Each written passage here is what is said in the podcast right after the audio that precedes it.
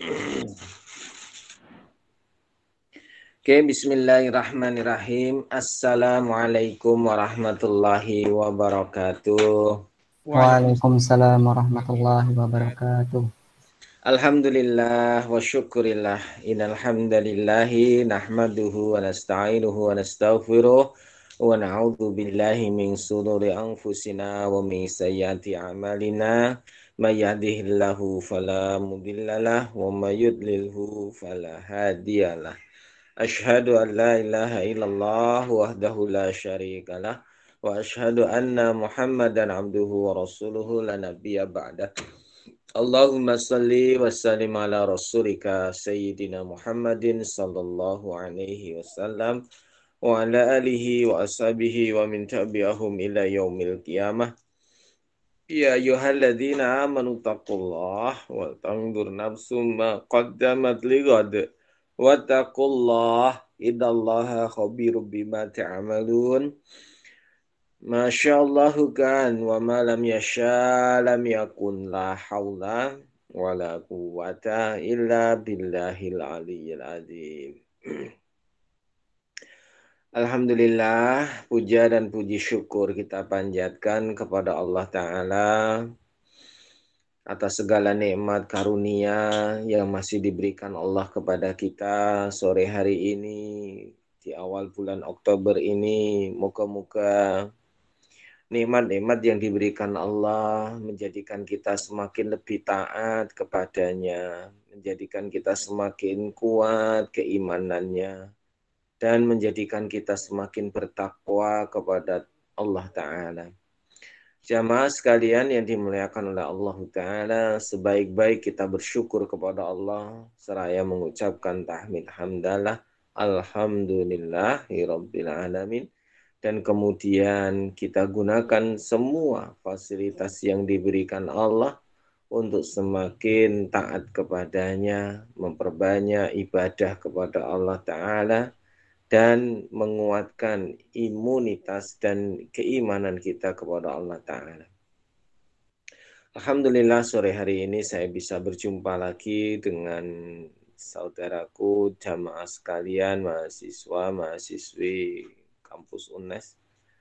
Muka-muka di sore hari ini semuanya mendapatkan rahmat dari Allah Ta'ala, mendapatkan ampunan dari Allah Ta'ala, mendapatkan keberkahan dari Allah Ta'ala. Jika ada yang sakit, muka-muka diangkat sakitnya. Jika ada yang punya masalah, muka-muka diangkat masalahnya. Yang punya keinginan, muka-muka terkabul keinginannya. Dan saya pribadi memohon juga doa dari jamaah sekalian untuk kesembuhan abah saya, yang sekarang sedang diopnam di Rumah Sakit Tidar Magelang. Moga-moga ayahanda bisa sembuh dari sakit, bisa beribadah dengan nyaman seperti semula. Dan moga-moga kita semuanya selalu mendapatkan pertolongan dan perlindungan dari Allah Ta'ala dari segala gangguan sihir, jin dan syaitan, penyakit, atau yang lainnya. Jemaah sekalian yang dimuliakan oleh Allah Ta'ala, kita lanjutkan kajian kita pada sore hari ini. Senin seperti biasa dalam tema besar kita kajian akhir zaman. Jemaah yang dimuliakan oleh Allah Ta'ala, ada fenomena yang benar-benar terjadi di akhir zaman sesuai dengan nubuah Nabi Muhammad Sallallahu Alaihi Wasallam sesuai dengan prediksi, sesuai dengan tanda-tanda yang disampaikan oleh Nabiullah Muhammad SAW, bahwa salah satu ciri besar atau ciri-ciri yang menonjol di akhir zaman adalah banyaknya perilaku kesyirikan. Banyaknya perilaku kesyirikan. Dan fenomena kesyirikan di akhir zaman benar-benar hari ini sangat terasa betapa banyak masyarakat kita, manusia di akhir zaman yang melakukan ritual, melakukan peribadatan, melakukan perjalanan kehidupan yang tidak sesuai dengan maunya Allah. Padahal kita semua tahu Allah perintahkan kita ya untuk ibadah kepada Allah saja, bukan kepada selain Allah. Wa ma khalaqtul jinna wal insa illa liya'budun. Tidaklah Allah ciptakan jin dan manusia yang melainkan untuk ibadah kepada Allah.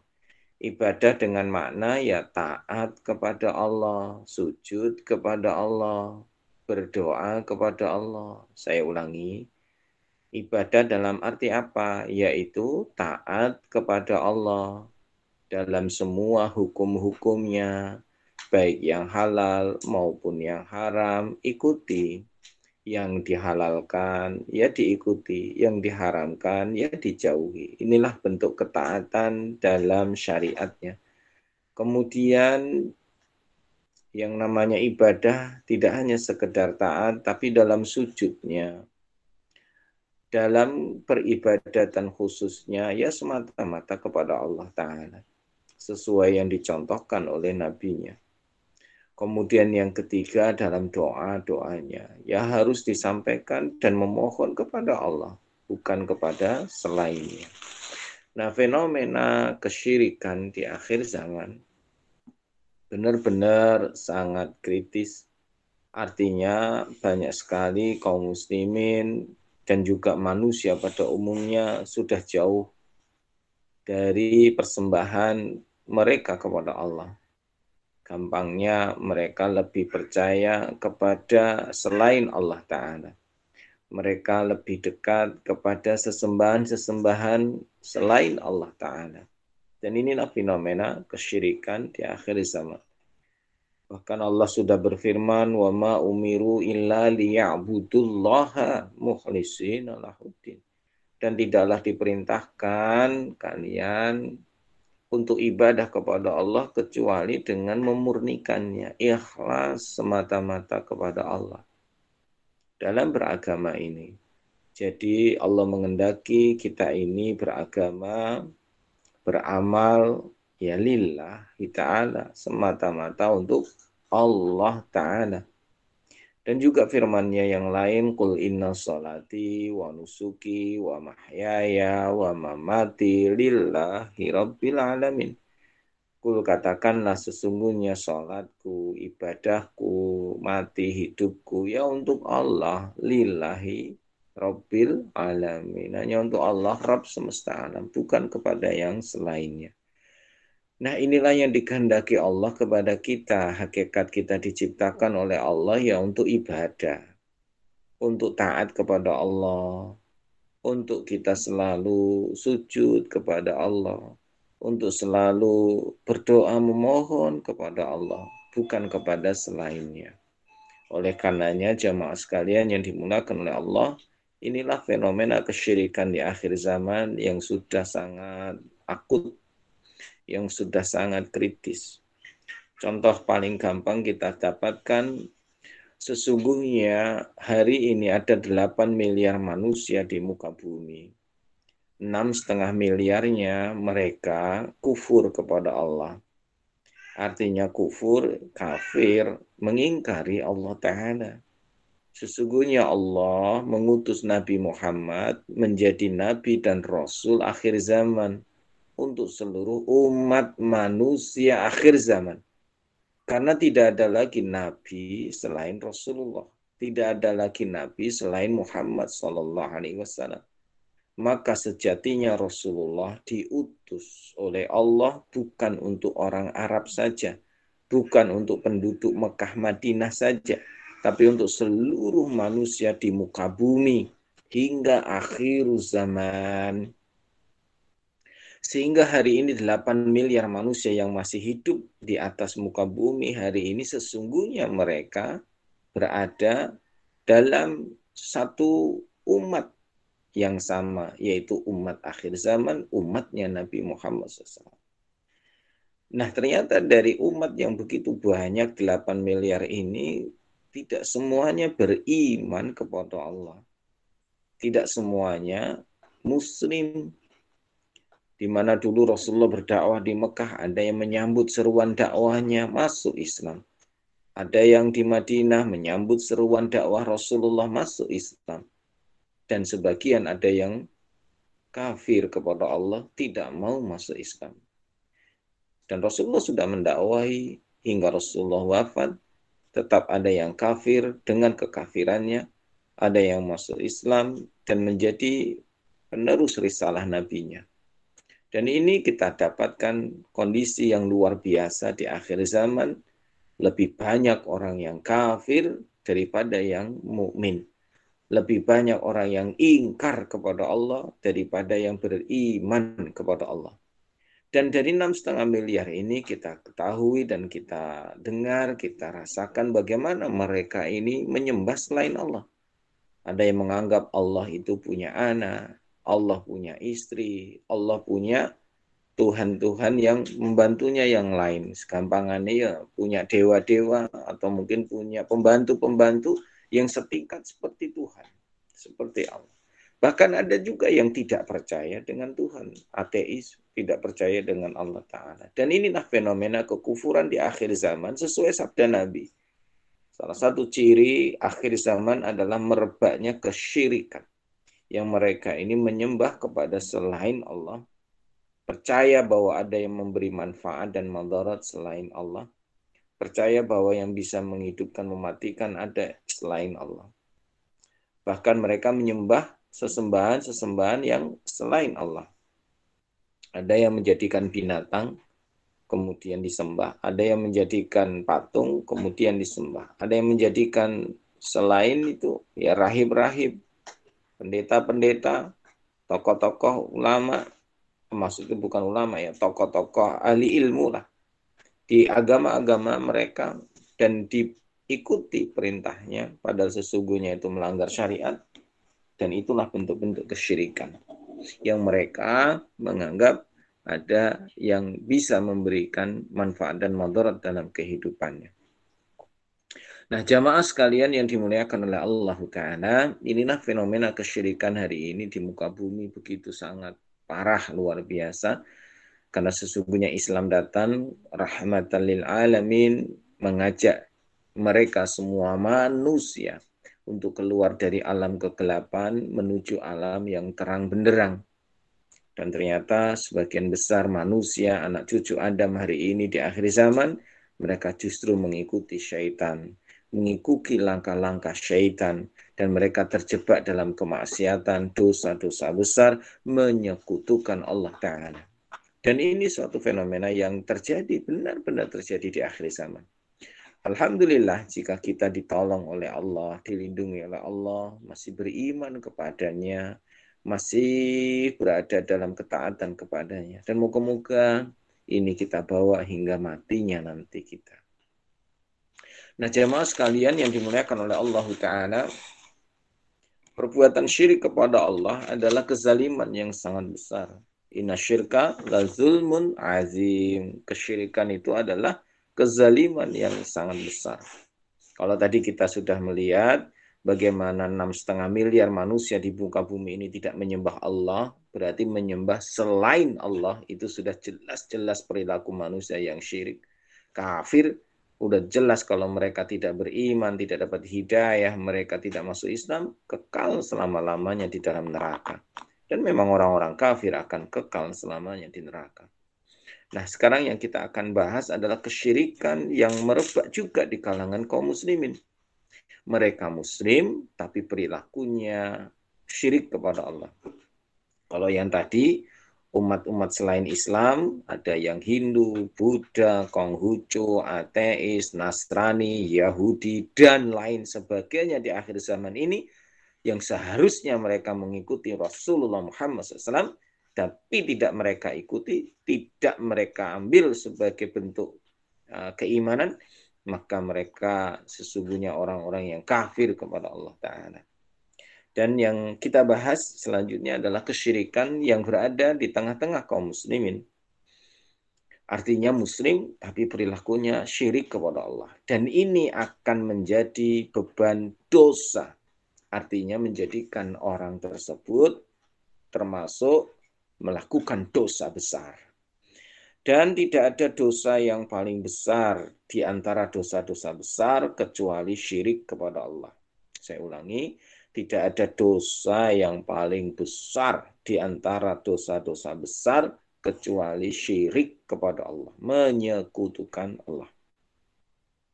Contoh-contoh apa saja perilaku kesyirikan di antara kaum muslimin hari ini yang mereka mengaku muslim tapi mereka tidak sadar kalau mereka jatuh dalam bentuk-bentuk kesyirikan.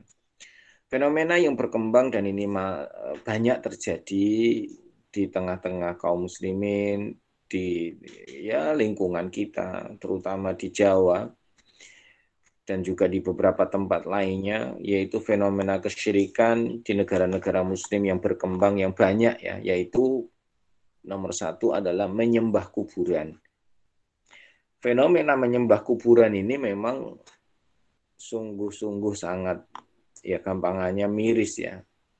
Karena ada yang menjadikan kuburan yang dikunjungi ini menjadi rutin dikerjakan.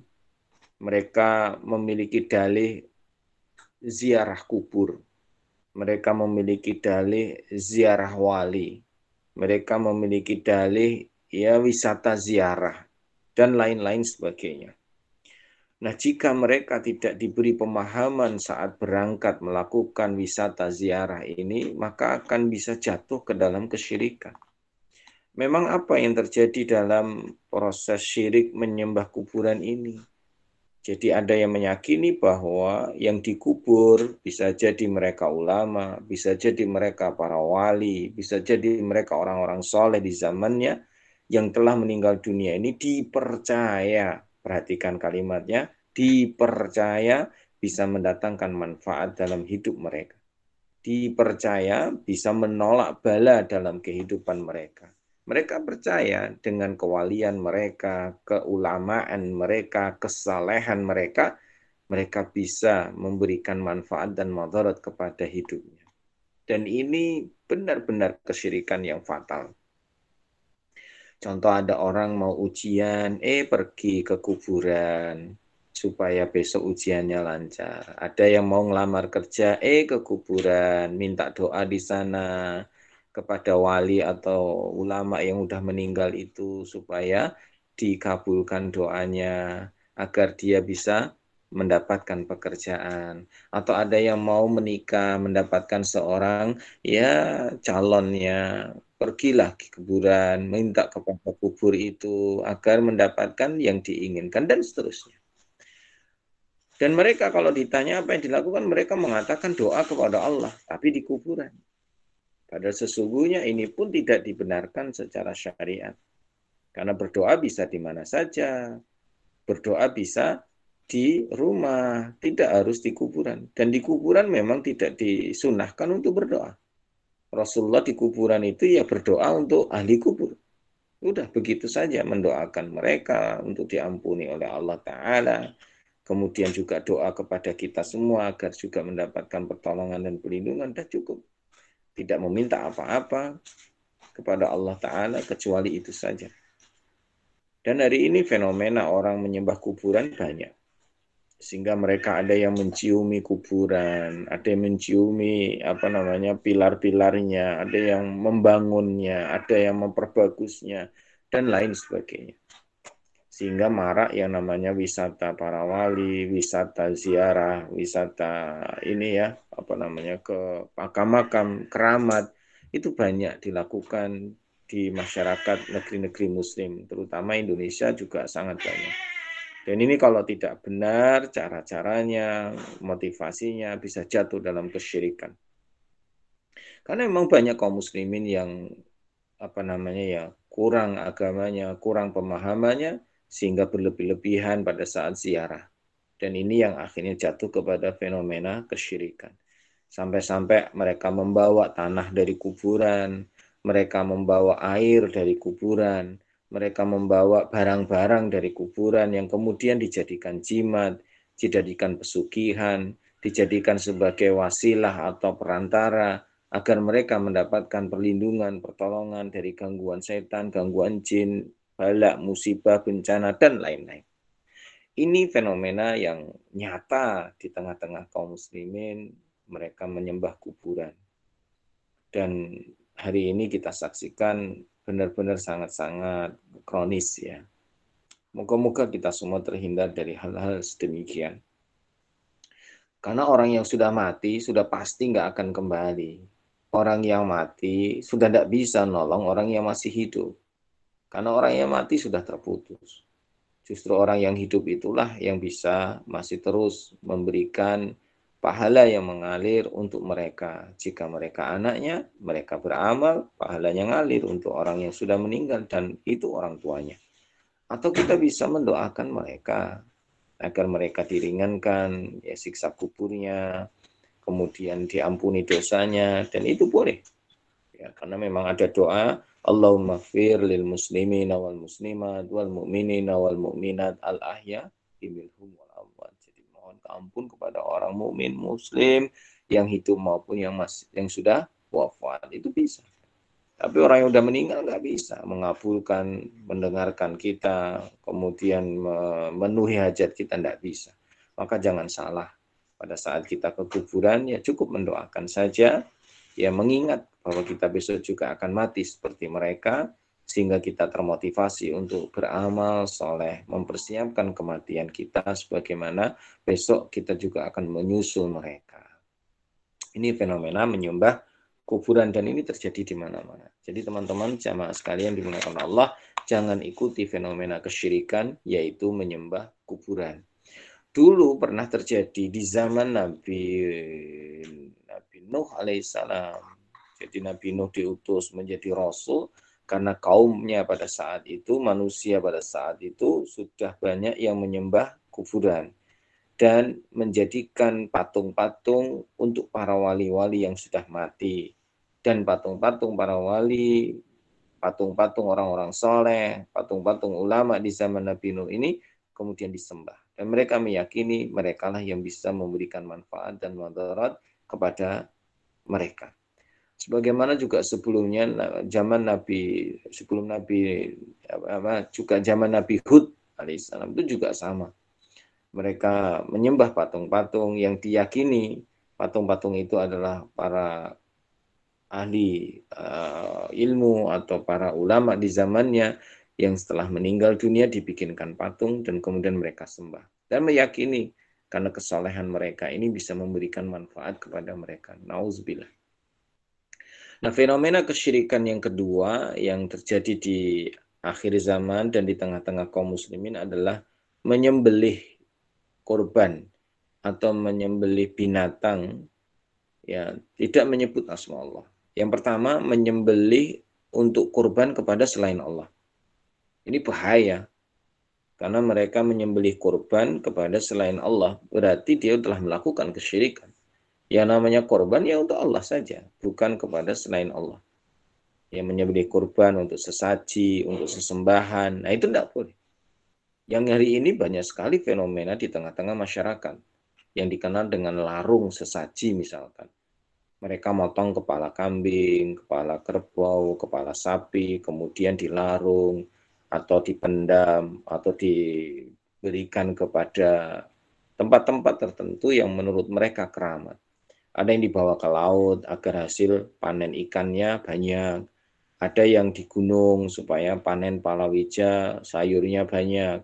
Ada yang dibawa ke perkebunan supaya panen kebun hasil kebunnya banyak.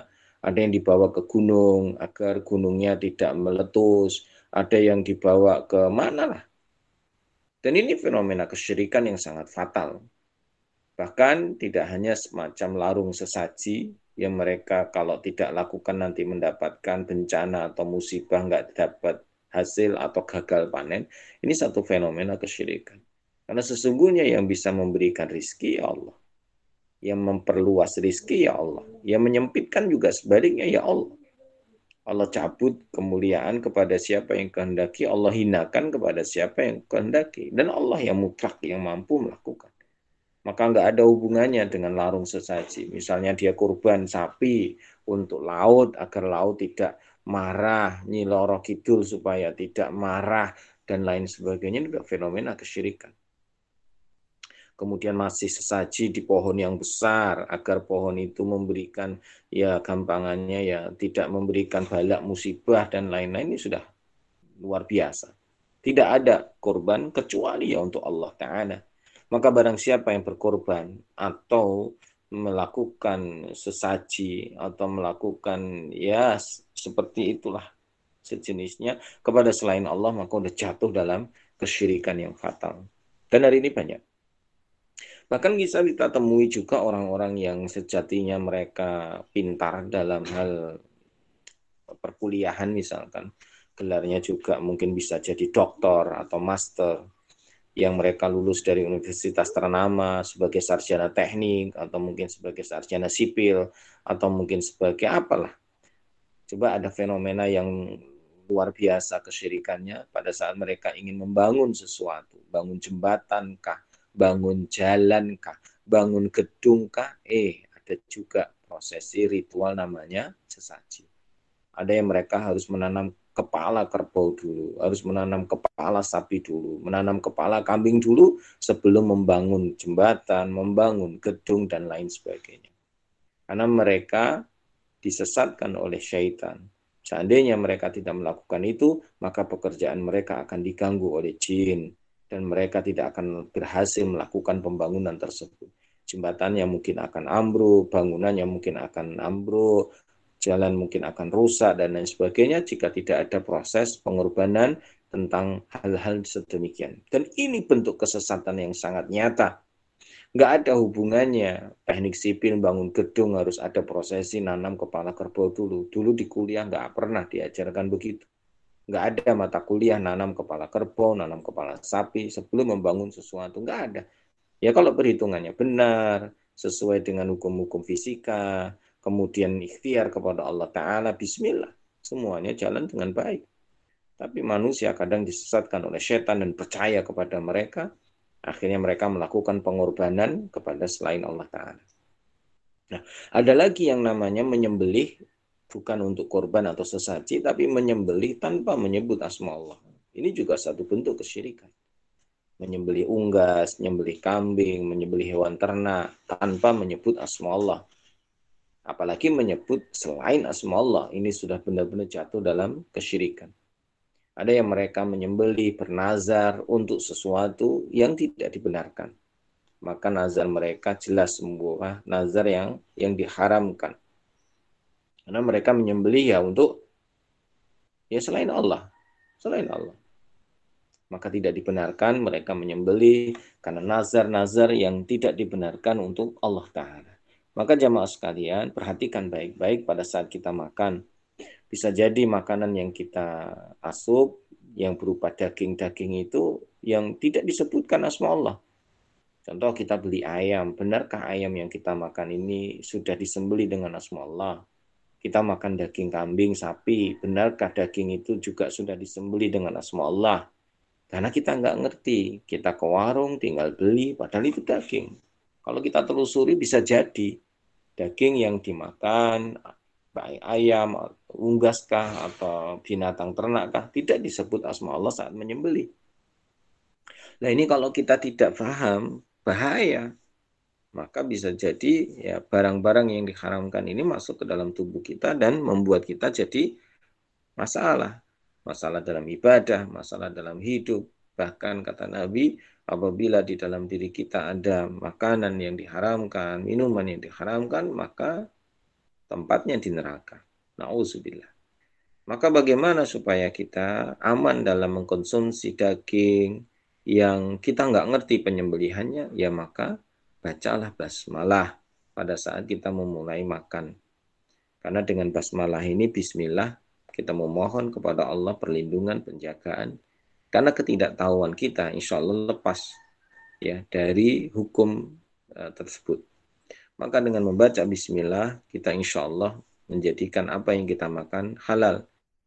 Kecuali kita tahu persis, memang disembelih oleh tetangga kita yang Nasrani, kemudian disajikan kepada kita, ya jangan dimakan. Oh, kita udah tahu dia sembelih sendiri tanpa menyebut asma Allah, dan jelas-jelas kita tahu, ya jangan dimakan. Dengan bismillah seribu kali pun nggak akan menjadi halal. Ini udah jelas. Nah, yang kita maksud tadi adalah makanan yang kita tidak tahu asal muasalnya, tidak tahu dari mana datangnya, maka untuk meyakinkan itu kehalalannya selain barang dan uh, bendanya, maka dengan basmalah bismillah kita bisa menjadikan itu menjadi baik atau halal untuk kita makan. Jamaah sekalian yang dimuliakan oleh Allah Ta'ala ini yang kedua. Jadi fenomena kesyirikan yang pertama tadi apa? Banyak menyembah kubur. Yang kedua yaitu memberikan pengorbanan kepada selain Allah. Menyembelih tidak pakai nama nama Allah.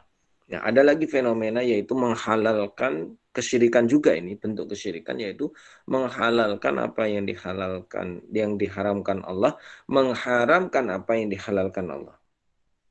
Jadi ada fenomena di masyarakat kita ini yang sudah jelas itu diharamkan Allah, eh dihalalkan oleh manusia dan diikuti. Sudah jelas itu dihalalkan, eh diharamkan oleh manusia sudah jelas itu dihalalkan oleh Allah, eh diharamkan oleh manusia. Sudah jelas juga itu diharamkan oleh Allah, eh dihalalkan manusia. Contoh fenomena akhir zaman yang kemarin sangat menggemparkan dan mengejutkan misalkan. Sudah jelas ya namanya zina itu haram, zina itu dosa. Eh, ada mereka mengaku orang pintar, ahli ilmu, mengatakan bahwa berzina itu halal. Nah, ini kan ngeri. Minum misalkan, ya khamar misalkan itu jelas haram mau banyak mau sedikit haram eh ada yang menghalalkan asalkan cuma dua persen asalkan cuma 0, sekian persen jadi halal nggak apa-apa. Nah, ini nggak benar. Nah orang-orang yang menghalalkan yang telah diharamkan Allah mengharamkan yang telah dihalalkan Allah dan ini kalau diikuti kita jatuh dalam bentuk kesyirikan. Berarti kita tidak taat kepada Allah tapi taat kepada mereka. Mereka ini siapa yang menghalalkan yang jelas diharamkan, mengharamkan yang jelas dihalalkan? Ya bisa penguasa, bisa pejabat, bisa juga orang-orang yang mengakali yang namanya syariat. Yang ini mungkin bisa jadi bergelar doktor, lulusan mungkin ya sekolah di sekolah agama, lulusan dari manalah ya kampus yang labelnya Islam, tapi menyesatkan ini tidak boleh. Jelas halal dan haram itu mutlak Allah yang memberikan. Misalkan nutup aurat itu wajib, buka aurat dosa. Nah ada yang bilang buka aurat nggak apa-apa, halal, boleh. Nah ini tidak benar. Nah kalau mengikuti mereka yang berfatwa, yang bertentangan dengan syariat agama, jatuh juga dalam kesyirikan. Ini namanya syirik dalam hukumnya Allah Ta'ala.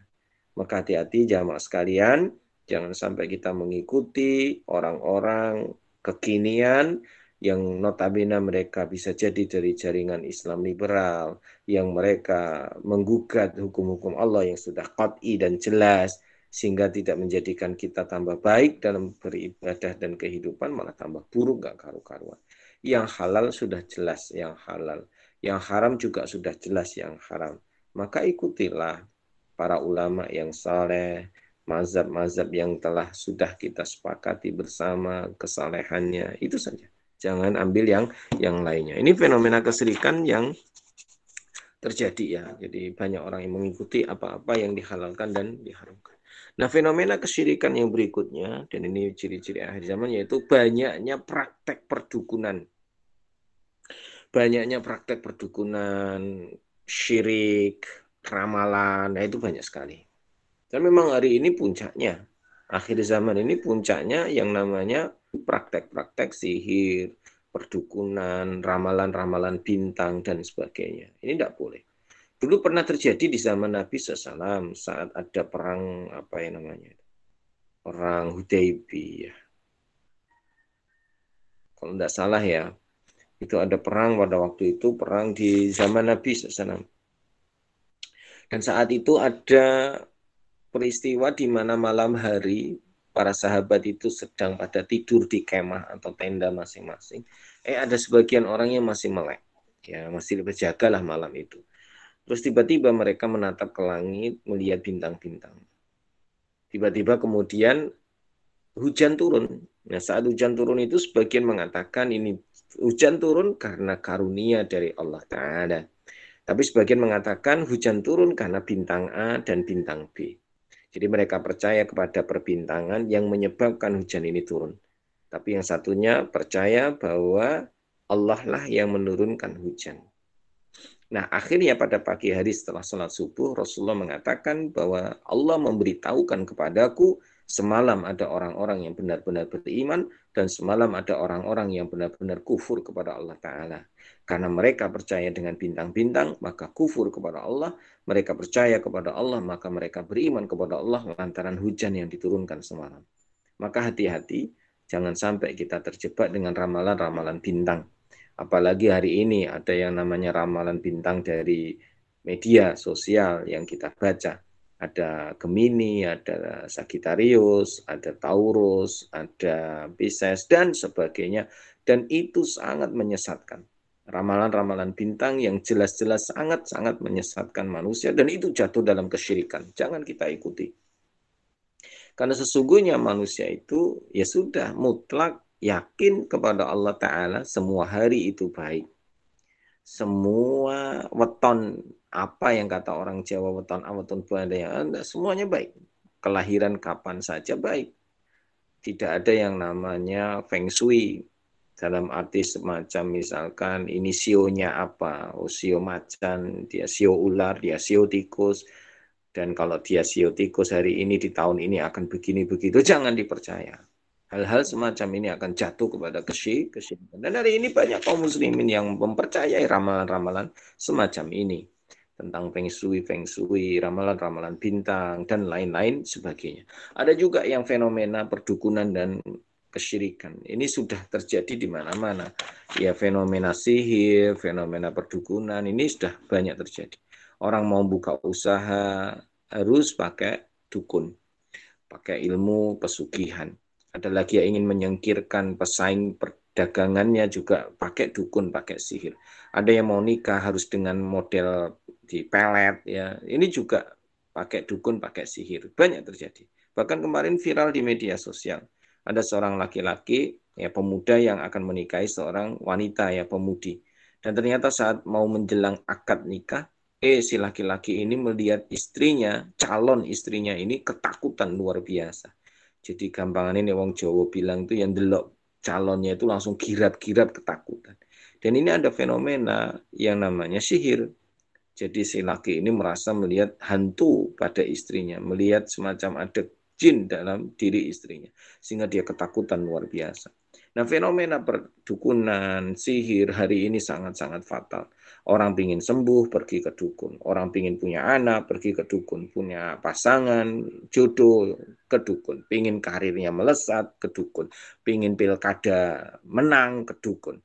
Pingin mempertahankan jabatan, ke dukun. Pingin bisnisnya sukses, ke dukun. Pingin uangnya banyak, ke dukun. Semua ke dukun hari ini. Dan dukun-dukun hari ini mereka menggunakan nama-nama yang sangat apa namanya ya sangat menyesatkan sehingga umat ini nggak ngerti. Padahal sesungguhnya mereka dukun. Dukun mengaku ustadz. Dukun mengaku kiai. Dukun mengaku orang pintar. Dukun mengaku tabib. Aslinya dukun. Tapi mereka memberi nama gelar ya Ustadz A, Kiai B, ahli ilmu, orang pintar, tabib tertentu, dan seterusnya. Padahal sesungguhnya mereka dukun. Dan ini yang menjadikan masyarakat kita, kaum muslimin, tersesat. Karena fenomena perdukunan dan sihir ini sangat-sangat halus dilakukan di akhir zaman. Ada yang mereka melakukan dosa, kemudian minta pertobatan, minta tolong dukun. Contohnya orang yang berzina, hamil di luar nikah. Gimana supaya kehamilan ini tidak terjadi? Alias ya digugurkan dengan cara apa? Dengan cara gaib, pergi ke dukun. Akhirnya dukun menggunakan jasa para jin untuk membunuh bayi-bayi yang masih dalam kandungan tersebut. Nah ini kan ngeri. Sudah membunuh dosa besar, pergi ke dukun juga sudah melakukan kekufuran, belum lagi mereka melakukan zina, udah dosa, ah, dosanya bertumpuk-tumpuk. Nauzubillah, semua nauzubillah. Karena kata Nabi SAW, barang siapa yang pergi ke dukun, mendengarkan ucapannya, maka sholatnya 40 hari, 40 malam tidak diterima. Doa-doanya tidak akan didengar oleh Allah. Apalagi kalau mempercayai ucapannya dukun-dukun, maka dia sudah jatuh dalam kekufuran, mengingkari ayat-ayat yang diturunkan oleh Nabi Muhammad SAW. Nauzubillah.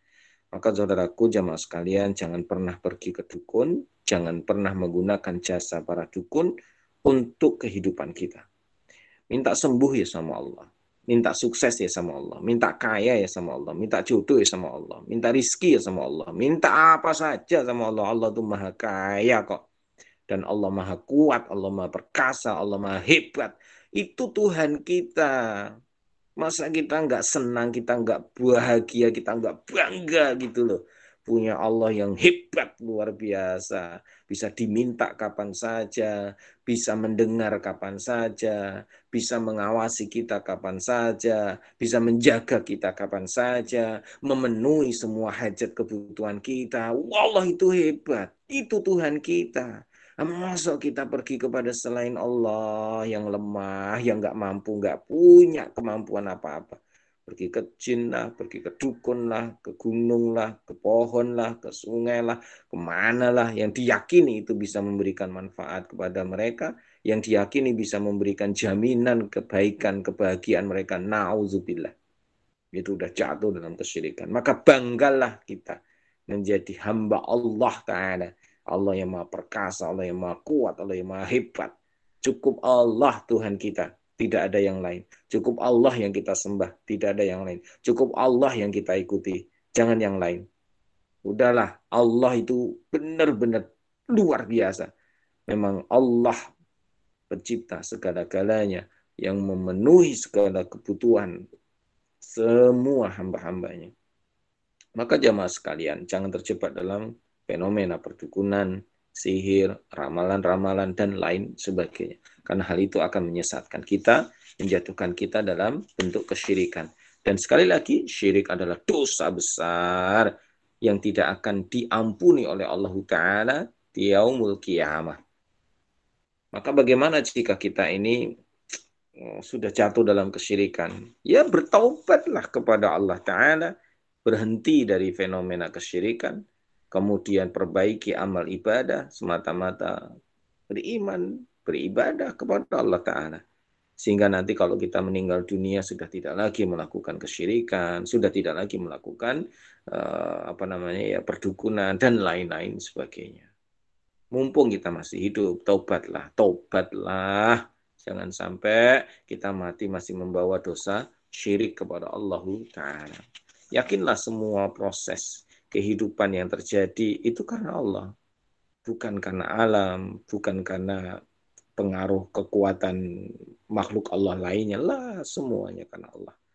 Maka kalau kita meyakini itu, insya Allah orang beriman itu benar-benar akan selalu kembali kepada kebaikan. Karena Rasulullah menyampaikan orang beriman itu kalau mendapatkan nikmat ya bersyukur.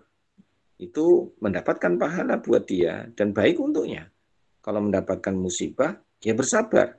Itu pun baik dan mendapatkan pahala. Artinya nikmat dan musibah ya dari Allah Ta'ala. Tinggal disyukuri, tinggal disabari. Tidak ada kaitannya dengan selain Allah. Maka oleh karena itu jangan sampai kita jatuh dalam fenomena kesyirikan. Karena yang memberi manfaat, yang memberi madarat, itu hanya Allah Ta'ala. Maka jangan sampai ada kepercayaan ya bahwa yang bisa memberi manfaat ya selain Allah ada yang memberi manfaat selain Allah. Misalnya percaya kepada jimat-jimat. Jimat inilah yang membuat saya kuat. Jimat inilah yang membuat saya cerdas. Jimat inilah yang membuat saya apa namanya sehat. Jimat inilah yang membuat saya gampang cari rezeki. Nauzubillah. Jangan percaya dengan jimat-jimat. Jangan percaya dengan mantra-mantra. Jangan percaya dengan rajah-rajah. Jangan percaya dengan apa namanya ini ya oh, ya apa ya se sejenis itulah barang-barang yang memang menjadikan kita ini akhirnya tidak yakin kepada Allah Ta'ala. Barang siapa yang menggantungkan jimat, maka dia telah berlaku syirik kepada Allah. Karena fenomena di masyarakat kita ini ada bayi yang baru lahir, dikasih kalung, dikasih gelang, ya namanya gelang sawan, kalung sawan supaya tidak mendapatkan gangguan dari jin dan sebagainya. Nauzubillah. Dan dia mempercayai kalung ini yang melindunginya, gelang ini yang melindunginya, bukan Allah Ta'ala. Nauzubillah. Ini bentuk-bentuk kesyirikan yang fatal.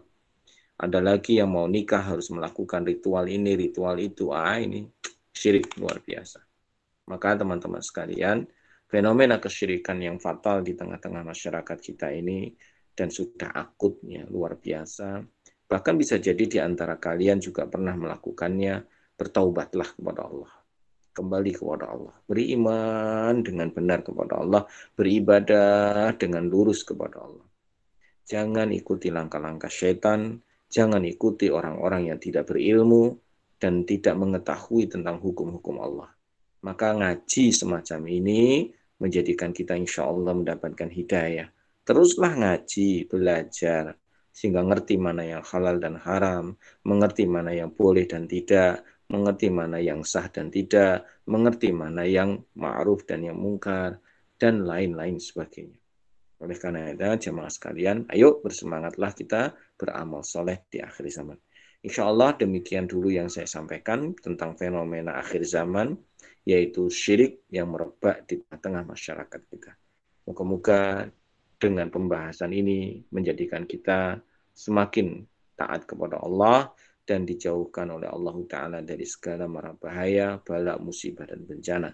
Tetaplah istiqomah berada di jalan Allah Ta'ala. Moga-moga Allah berkahi kita semua. Dan saya mohon pamit karena sudah hampir jam 5, karena saya ada urusan lagi ke kampus. Dan jumpa lagi di episode berikutnya, pekan depan insya Allah. Afu minkum Allah alam bisawab. Wabillahi taufiq wal hidayah. Wassalamualaikum warahmatullahi wabarakatuh.